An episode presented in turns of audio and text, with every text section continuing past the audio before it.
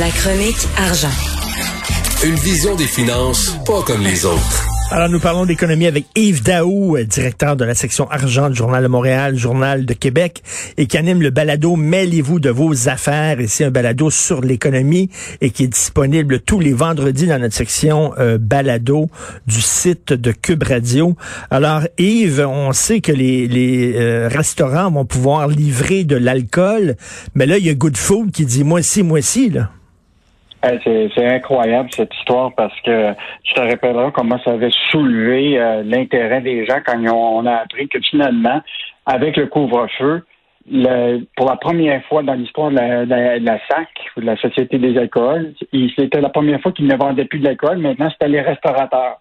Donc, depuis le couvre-feu, dans le fond, les restaurateurs peuvent livrer de la, bière et, du vin avec des repas, mais ça avait déjà été euh, accepté par le gouvernement. Alors là, ce qui est intéressant, c'est que Good Food, qui est devenu, euh, dans le fond, le, chef de file dans ce qu'on appelle le prêt. Là, moi, je, regarde autour de moi, là, euh, ma, ma fille, mes, ses amis, tout le monde sont, sont, se font commander des repas. Et euh, Good Food s'est inscrit au registre des lobbyistes pour faire changer la, réglementation, pour permettre à Good Food donc de vendre du vin et euh, de l'alcool. Autrement dit, quand tu vas commander euh, chez Good Food, en plus d'avoir ton menu de la semaine, mais tu auras ta carte de vin. Et donc, hmm. l'entreprise vient de s'inscrire. Et ce qui est fascinant, c'est que depuis la, la pandémie, là, les, les, tous ces services-là de prêt cuisiner, livré à la maison, là, ça a vraiment augmenté. Et eux, là, Goodfood, ont dévoilé hier le résultat financier au premier trimestre qui finit au 30 novembre. Là. Écoute, la croissance des ventes là, est de 62 ça marche. Écoute, je dois, je dois l'avouer, je suis un, un client de, de Good Food et de ce genre de service-là, et euh, c'est très, c'est très utile. Ça aide vraiment mm. beaucoup. Euh, mais là, euh, livrer de l'alcool, et, et, les autres, ils se disent, ben si les restaurants peuvent le faire, pourquoi pas nous autres? Ah, exactement. Puis évidemment, la pandémie là, va, changer beaucoup la, la toute la, la notion d'achat, puis toute la réglementation. Tout, on s'en va vraiment de plus en plus vers le commerce en ligne. Tu les, les restaurants physiques ou euh, vont toujours résister parce que tu peux aller manger à, dans un restaurant, là, on va toujours faire ça. Mmh. Mais il va y avoir en parallèle tous ces services de prêt cuisiner, de prêt à apporter. Euh, et donc, euh, je pense qu'on est à à l'aube de beaucoup de changements de ce côté-là. Hey, t'en souviens-tu la dernière fois que tu as mangé au restaurant? Je m'en souviens même plus tellement ça fait longtemps. Non, mais le dernier restaurant où j'ai été manger, ben maintenant, il est fermé. c'est vrai. oh non, mais je ris, mais c'est vraiment pas drôle. C'est tellement dur dans ce milieu-là. Euh, tu veux nous parler d'une éclosion majeure à l'usine VEG Pro en Montérégie? Écoute, euh, tu, sais que le journal est comme un, devenu l'ombudsman du peuple. Les mm. travailleurs, avant d'aller voir leurs syndicats ou aller voir les autorités réglementaires, écrivent souvent au journal. Évidemment, il faut tout vérifier l'information. Et là, il y a eu, euh, tu sais, bon, on n'en parle pas beaucoup de l'éclosion dans le monde du travail. Là. Euh, bon, on le sait, là, tu as vu récemment toute la question des chantiers de construction. bon, tout est ouvert, le secteur manufacturier, tout est ouvert. Hmm. Euh, et donc, euh, ben, évidemment, il y a encore une, la, la business de l'agroalimentaire qui, qui se poursuit parce que, évidemment, les gens doivent manger. Et il y a une entreprise qui est quand même le plus beau producteur de légumes frais là, euh, au pays. Et là, eux autres sont très actifs dans la région de Hemingford, Sherrington, qui est dans, sur la Montérégie. Et donc, là, on a appris qu'il y aurait au moins 70 travailleurs en confinement euh, dont une trentaine de cas positifs parmi les travailleurs qui sont d'abord des Guatémaltèques et euh, des Mexicains, sur une centaine de, travailleurs à l'usine. Donc, c'est quand même une grosse éclosion. Donc, il y a hmm. beaucoup de travailleurs qui sont inquiets. Euh, puis, il y en a qui, dans plusieurs, des fois, qui habitent Montréal.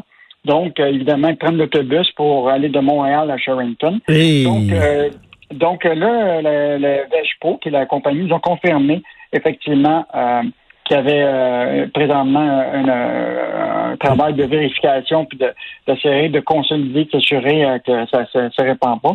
Mais je pense que ça va être important de voir de plus en plus si euh, les éclosions dans le milieu du travail, ça prend de la proportion. Parce que le dernier rapport qui a été émis par l'Institut national de la santé publique, tu vois quand même qu'il y a des augmentations dans des centres de distribution de marchandises, ben oui. euh, dans la culture mixte justement de fruits et légumes, euh, dans le camionnage de, marchandises, le commerce de gros. Donc, euh, il y a quand même des cas qui...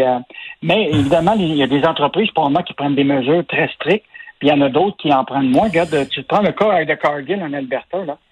C'est les autres qui font la distribution de, de, de, de transformation. Écoute, il y a déjà une enquête criminelle qui a été déposée ah, par la police fédérale là, pour une famille là, dont le, le, le, le, père est décédé, un immigrant mexicain, là, parce que l'employeur aurait fait l'objet de négligence criminelle en, ne protégeant pas ses travailleurs.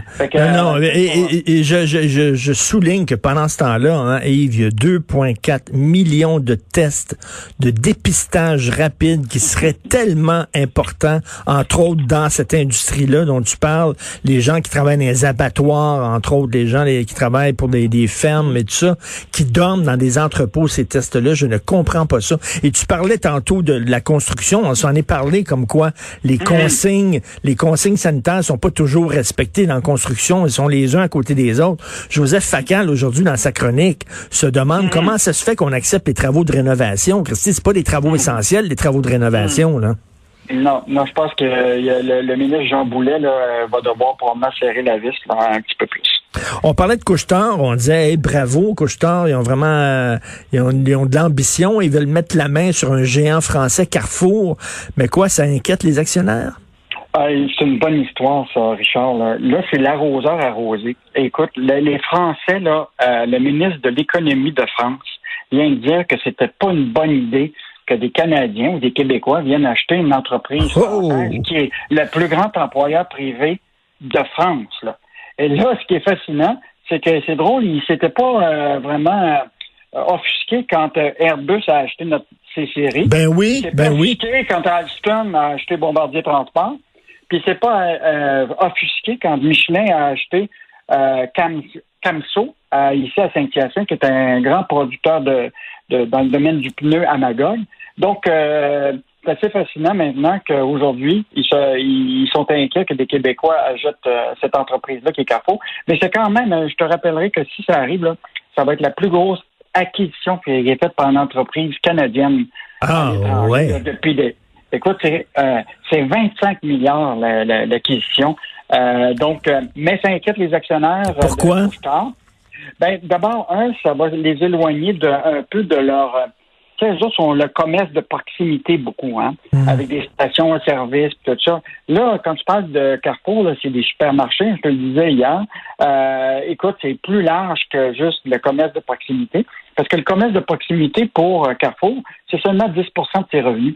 Donc, euh, autrement dit, tu t'en vas dans un secteur qui est peut-être plus euh, moins dans tes cordes que ça, que ça l'a été. Donc, les, ils, ont, comme de l'inquiétude, les, les actionnaires actuels. Évidemment, Écoute, 25 milliards, euh, c'est des gros chiffres, c'est beaucoup d'argent. Donc, ça suppose une partie d'endettement peut-être pour, euh, pour, euh, pour, pour, pour, payer tout ça. Là. Et je te rappellerai que Carrefour, c'est le neuvième plus gros joueur mondial dans le dans le commerce. Euh, tu sais, tu mets Walmart qui est en premier, là, ils sont le neuvième au monde. Donc, ils se, demandent s'ils ont les yeux plus grands que la panse. Puis, m'a dire une affaire, là, tu sais, c'est les, travailleurs français et les travailleurs québécois, c'est deux choses. Parce qu'au Québec, là, les jeunes qui travaillent chez Couchetard, là, tu les payes pas très, très cher, puis il n'y a pas énormément de charges sociales. Me dire, moi, j'ai un ami qui est entrepreneur en France, qui a une business en France, mon beau-frère, qui vit en mm. France. Les charges sociales sont extrêmement élevées pour les employeurs là-bas. C'est un autre ball game, comme on dit. les syndicats sont très, très, euh, très puissants. donc, euh, ça, c'est un secteur que, normalement, Couchetard... Euh, a tendance à, ne pas vraiment apprécier les, syndicats. Donc, euh, ça, risque d'être une joute plus difficile pour Couchetard. Ben oui, ça, ça va jouer dur. Merci beaucoup, euh, Yves. On se reparle demain. Continuez votre bon job à la section argent. Merci.